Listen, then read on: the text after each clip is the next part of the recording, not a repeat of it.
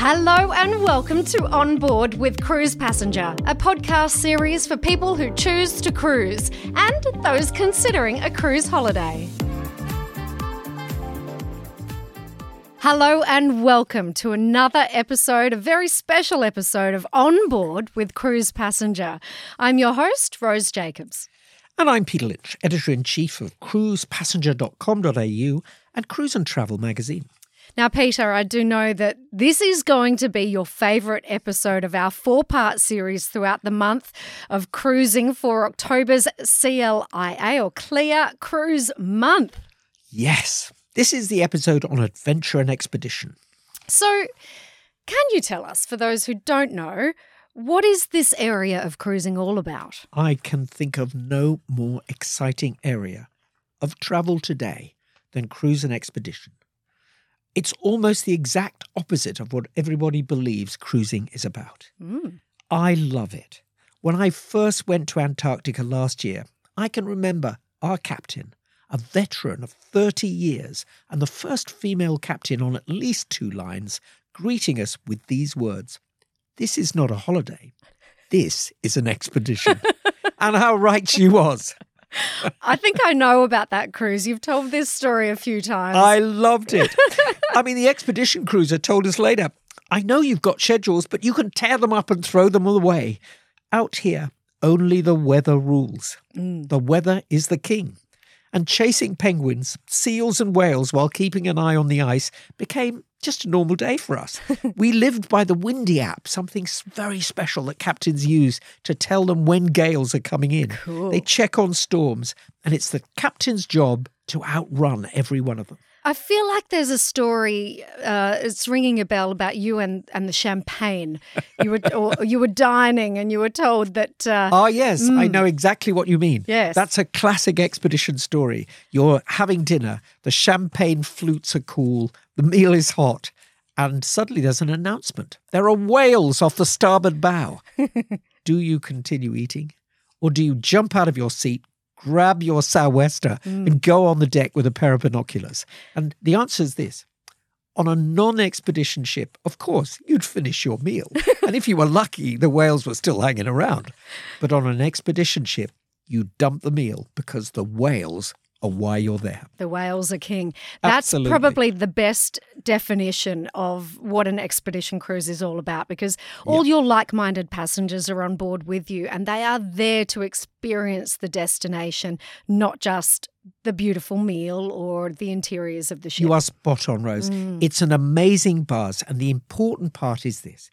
We live in a world where danger is virtually absent, but in Antarctica, it's ever present. It's about minimising risk and maximising your discovery. I cannot tell you how much joy there is in standing on a virtually undiscovered island in the snow, surrounded by penguins looking at you curiously and wondering where you came from. I can picture you doing that, Peter. I did it several times. It was terrific. It's rather adorable. But I have to say, playing devil's advocate, this idea of expedition might not appeal to everybody. No, of course not. But I have to tell you that it's growing and growing. Mm. Travellers want more space. They want their holidays to be meaningful and to have a purpose. They want to learn about the planet and they want to feel a frisson of excitement. So today you can kayak on the ice or go under in a submarine or take off on a helicopter, all of those really thrilling adventures. And then you can go home and make your friends feel really envious at dinner parties. Really jealous, make a lot of enemies. Afterwards. Enemies on Instagram everywhere.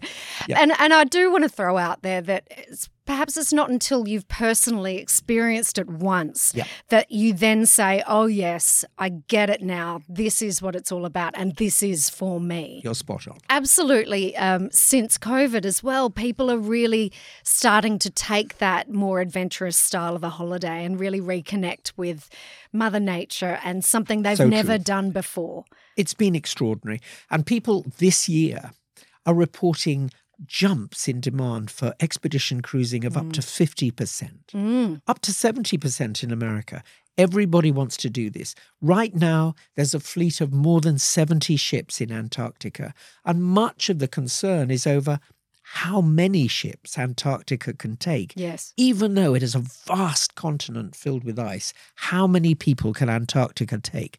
And it's an amazing operation where captains literally talk to each other about which bay they're in to make sure that you don't arrive in a bay with 5 or 6 other expedition ships. Absolutely. And the penguins all run off. and I'm very passionate about this, as I'm sure many of our listeners are, that this has to be a sustainable increase for the future of cruising and the future of the planet first and foremost. But I do believe there's a whole other podcast in that we will do one day soon. There is indeed. But there are many types of expedition and not just the ice. So exactly. Definitely. Take the Galapagos Islands in Ecuador. Ooh. It's a paradise for those that love wildlife, blue-footed booby birds, which are really seagulls with blue feet, and giant tortoises are everywhere. And it's very, very carefully sustained so that the number of ships and the size of ships are governed so that actually everybody gets the real experience. And I've done an amazing number of these trips, including, areas well outside the normal. The northern Bumiputra in India. Wow. Where it's another case where you can actually sail through rivers. There's nobody, a few settlements around. Nobody around at all. Not for long. Now that you're selling and you can go in search of elephants and hippo. In northern India, who knew? Well, I'm sold because two of my favourite things are being in nature and cruising. So it's an absolute no-brainer. And like you said, the ships and the cruise lines just can't keep up fast enough with providing for the demand that's there now, because people do want to get outside their comfort zones. They do. Whilst staying in comfort. Absolutely spot on. Yeah. So today's modern ship, I've sailed with a number of lines, today's modern ship really is sensational. You can mix luxury and you can mix adventure. So many of the new ships, they're warm, they're comfortable.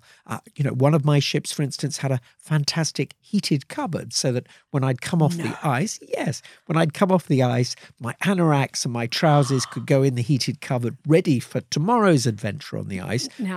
Dry and warm and fresh. So everything now has been really properly commoditized so that you'll have a wonderful time. That is pure luxury. But at the end of all of that, you are still in an amazing, fabulous, undiscovered area, and there is danger.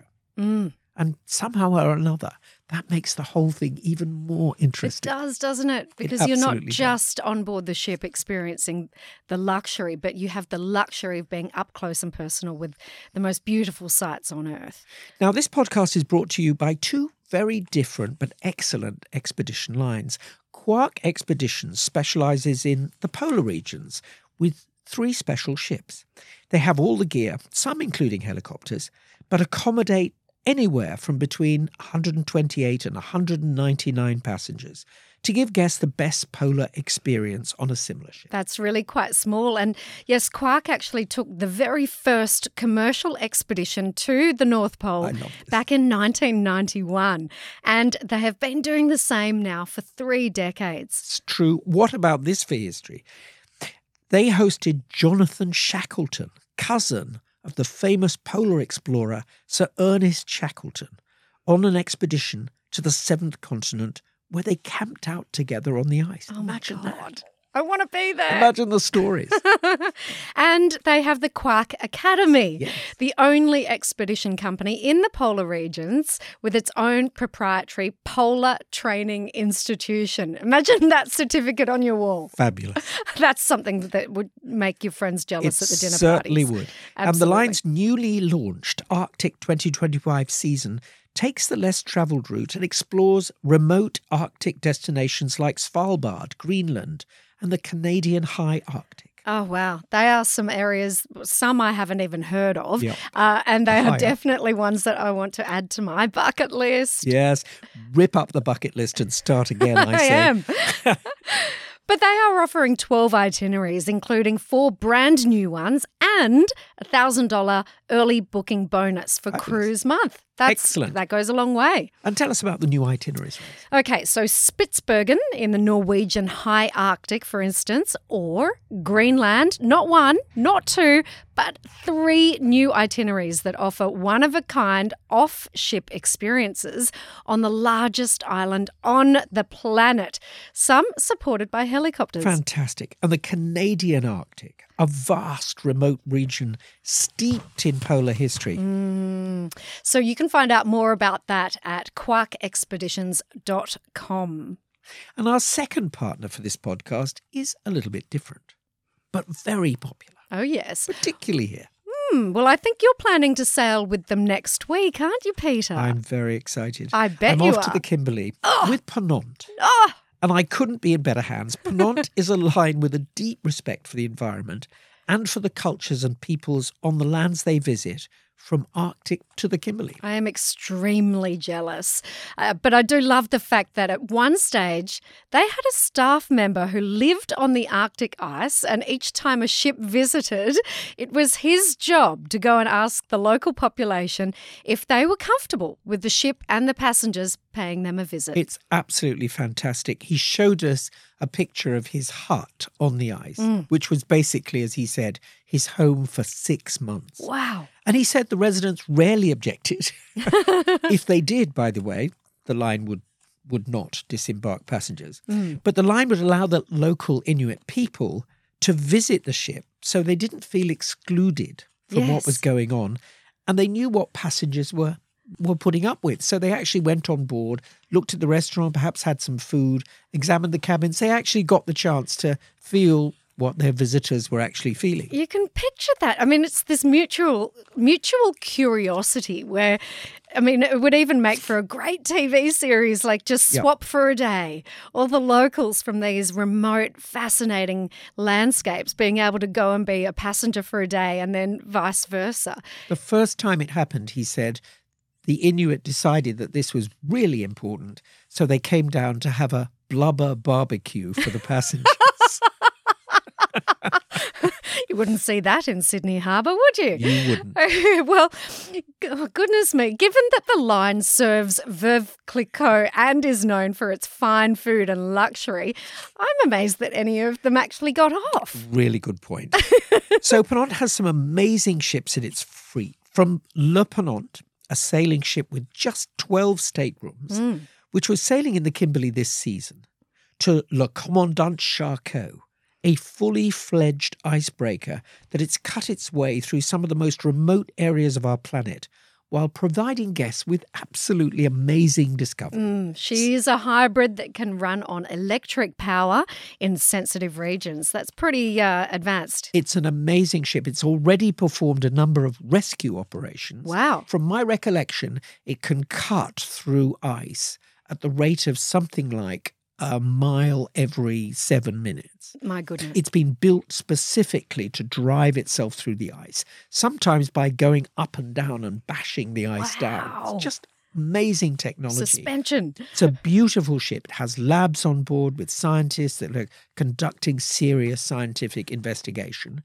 and a great crew, and, of course, fine dining. Your favourite. And a beautiful set of Zodiacs, if I may say so. So Ponant has a fleet of 13 ships and is a regular around our shores and in New Zealand.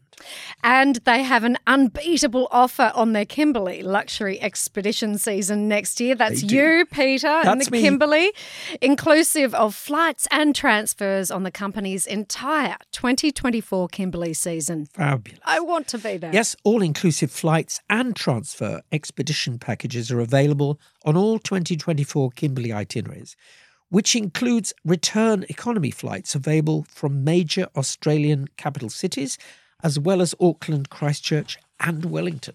And then you've even got your return seamless airport transfers in Darwin and in Broome. So you can just set and forget. Yeah, and business class upgrades for guests who choose to book in selected category suites. Okay, and that's why they call this the luxury expedition cruise. They do indeed. Best of all, they have a really experienced expedition team, and in the Kimberley, that's very important. Everyone wants a real cultural experience. So for many Australians, this is the holy grail of expedition.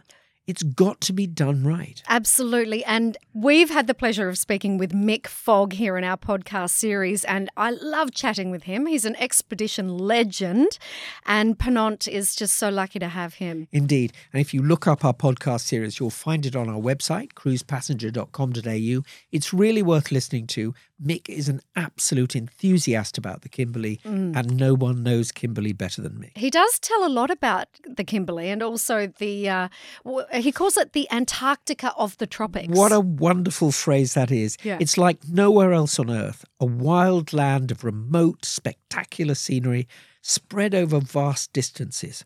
The sheer size and age of the landscape is humbling, and it is a privilege to experience such a pristine environment that has so many facets.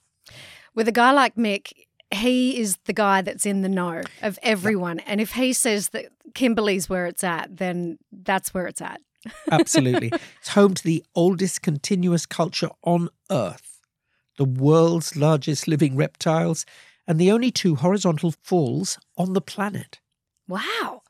To learn more about Ponant and the Kimberley, go to au.ponant.com.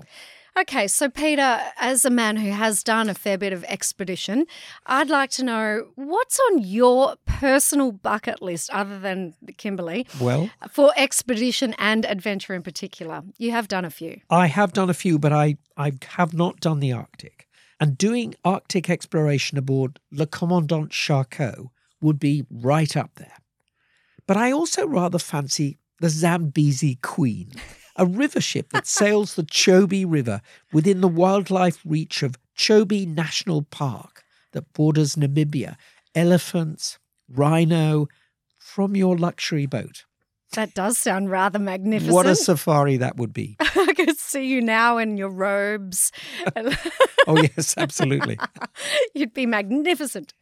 Well, I guess I'm yet to experience an expedition personally. I cannot wait. I know it's only a matter of time, but I've heard a cracker of a story, and this one people find very entertaining. We want to hear it. Yes. So the captain of this particular cruise ship thought that he had a great sense of humour. He thought it'd be quite fun to put a stuffed polar bear on an ice cap as the cruise ship was going past one morning and made this large, loud, excited announcement to all of the passengers and crew, "Look to your right, there's a polar bear on the ice," and everyone rushed over to take their photographs. You can picture the ship leaning to one side with everyone very excited. And then later that evening, he actually brought that stuffed polar bear on board and placed it outside the dining room restaurant for passengers to realise that they'd been had. How embarrassing for them. All those wonderful pictures they'd already sent over to their friends. Exactly. Look at it. Yeah, but then they got the selfie up close and personal with it later. I love that. It's a great story. And it